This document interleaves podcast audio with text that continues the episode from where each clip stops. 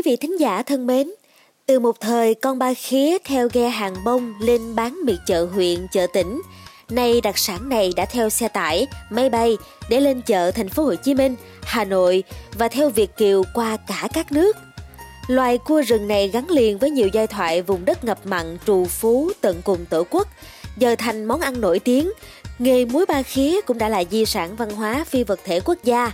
Và trong số podcast thuộc kỳ phát sóng Ba Khí Truyền Kỳ thuộc chuyên mục Đất và Người lần này, chúng tôi sẽ mang đến cho quý thính giả câu chuyện về một rừng ba khía trụ phú, nơi cuối cùng của bản đồ Việt Nam này quý vị nhé.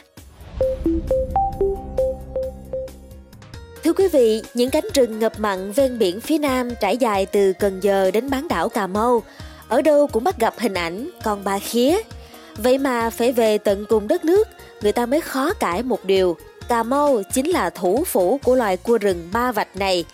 Và cũng từ đây mà con ba khía được đi bán chợ xa, kể cả ra nước ngoài.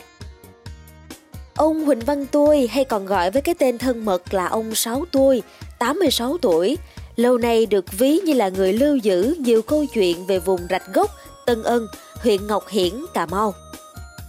Những mẫu chuyện từ thời não thời nào ở xứ này qua cách kể dí dỏm, giọng trầm ấm, dễ đi vào lòng người của ông, như thể dựng lại hình ảnh những đoàn người lưu xứ, thắt ngặt manh áo chén cơm, phải xuôi về đây kiếm kế sinh cơ, hay những gia đình chạy nạn chiến tranh phải đến vùng rừng ngập mặn tận cùng tổ quốc để mong được yên thân.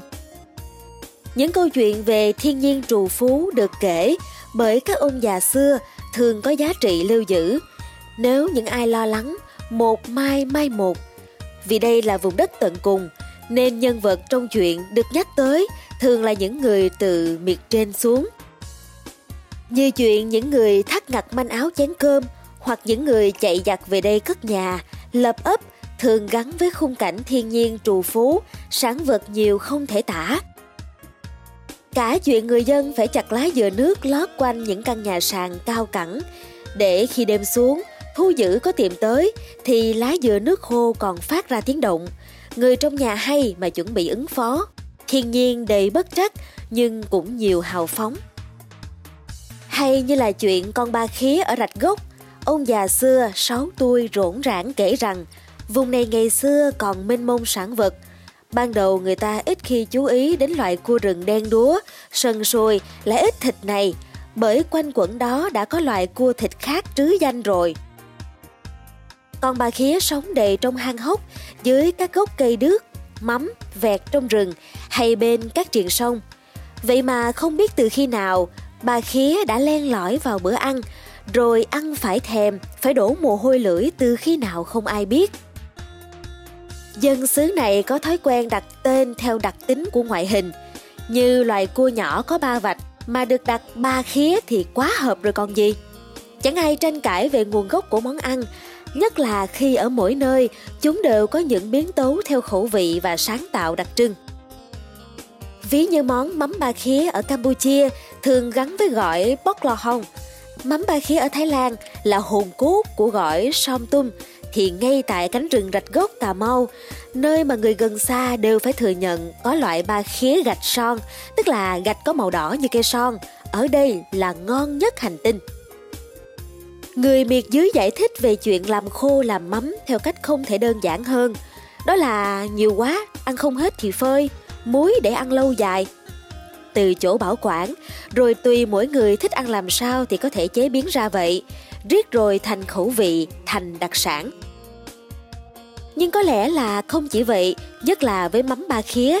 Bởi cái thuở xa xôi về trước, chẳng ai nghĩ rằng ở những cánh rừng ngập mặn phương Nam này người ta có thể làm gì cho hết ba khía, nên chuyện muối ba khía để dành không phải là chuyện ưu tiên được nghĩ đến.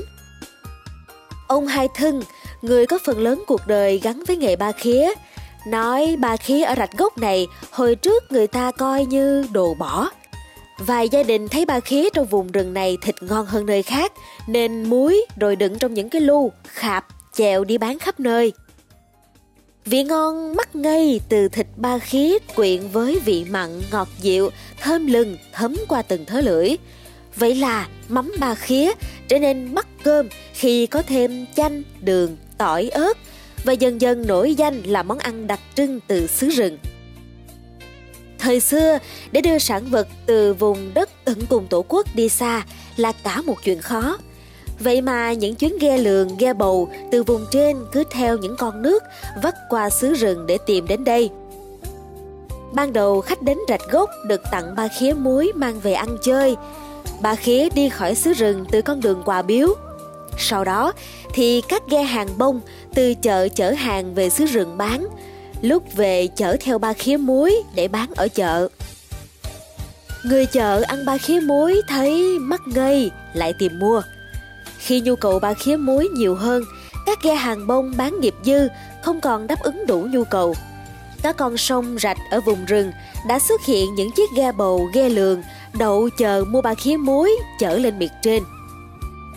Họ chở theo lu, khạp để mua ba khía, rồi muối tại chỗ, đến khi đầy mới cho lui ghe.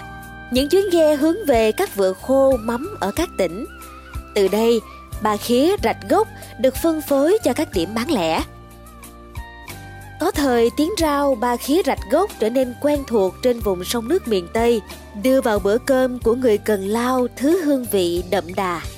Ông Hai Quán 56 tuổi, xã Thành Phú, huyện Cái Nước, hoài niệm rằng đi ruộng chỉ cần có theo chén ba khía trộn cùng với lại tô cơm là đủ.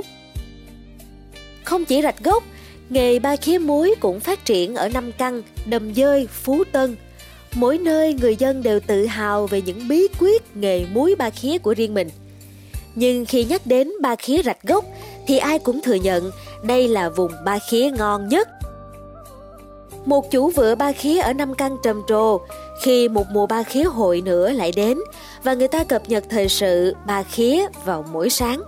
Ông nói rằng, ước gì tôi ở rạch gốc tôi mần nghề ba khía bể tay luôn. Câu chuyện không chỉ có giá cả, sản lượng, những cơn mưa, làm sao để bảo quản lâu hơn mà không dùng hóa chất, hay chuyện giữ con ba khía sống từ rừng ra phố thế nào để được nhiều ngày mà còn là sức hút của các thị trường xa. Ba khía từ những chiếc xuồng chèo tay, ghe hàng bông, rồi ghe bầu, ghe lường, đã lên xe, máy bay và đặc sản vùng rừng ngập mặn Cà Mau đang đi xa. Thưa quý vị, vào cuối năm 2019 thì nghề muối ba khía ở Cà Mau được Bộ Văn hóa Thể thao và Du lịch công nhận là di sản văn hóa phi vật thể cấp quốc gia. Từ đó, đặc sản ba khía muối càng được biết đến nhiều, mở ra nhiều cơ hội làm ăn phương xa. Người ta đoán tiền đồ sáng lạng của ngành chế biến, kinh doanh sản vật từ rừng ngập mặn Cà Mau này. Nhưng đó cũng là khi họ bắt đầu lo lắng, không biết con ba khía dưới những cánh rừng còn đủ sinh sôi để đáp ứng cho người khoái ba khía muối ngày càng nhiều hay không.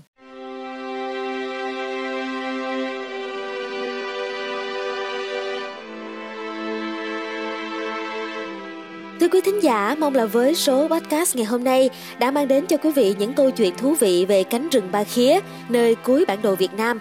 Số podcast tiếp theo trong kỳ phát sóng Ba Khía truyền kỳ lần này, chúng tôi sẽ mang đến cho quý thính giả câu chuyện vô cùng thú vị khi chúng tôi theo chân người dân vào rừng nước ngay giữa khuya để săn ba khía. Rất nhiều câu chuyện đầy cảm xúc và vô cùng về một vùng đất chân dung con người tại đây sẽ được truyền tải qua chuyên mục Đất và Người Xin mời quý thính giả cùng đón nghe nha. Còn bây giờ, xin chào tạm biệt và hẹn gặp lại.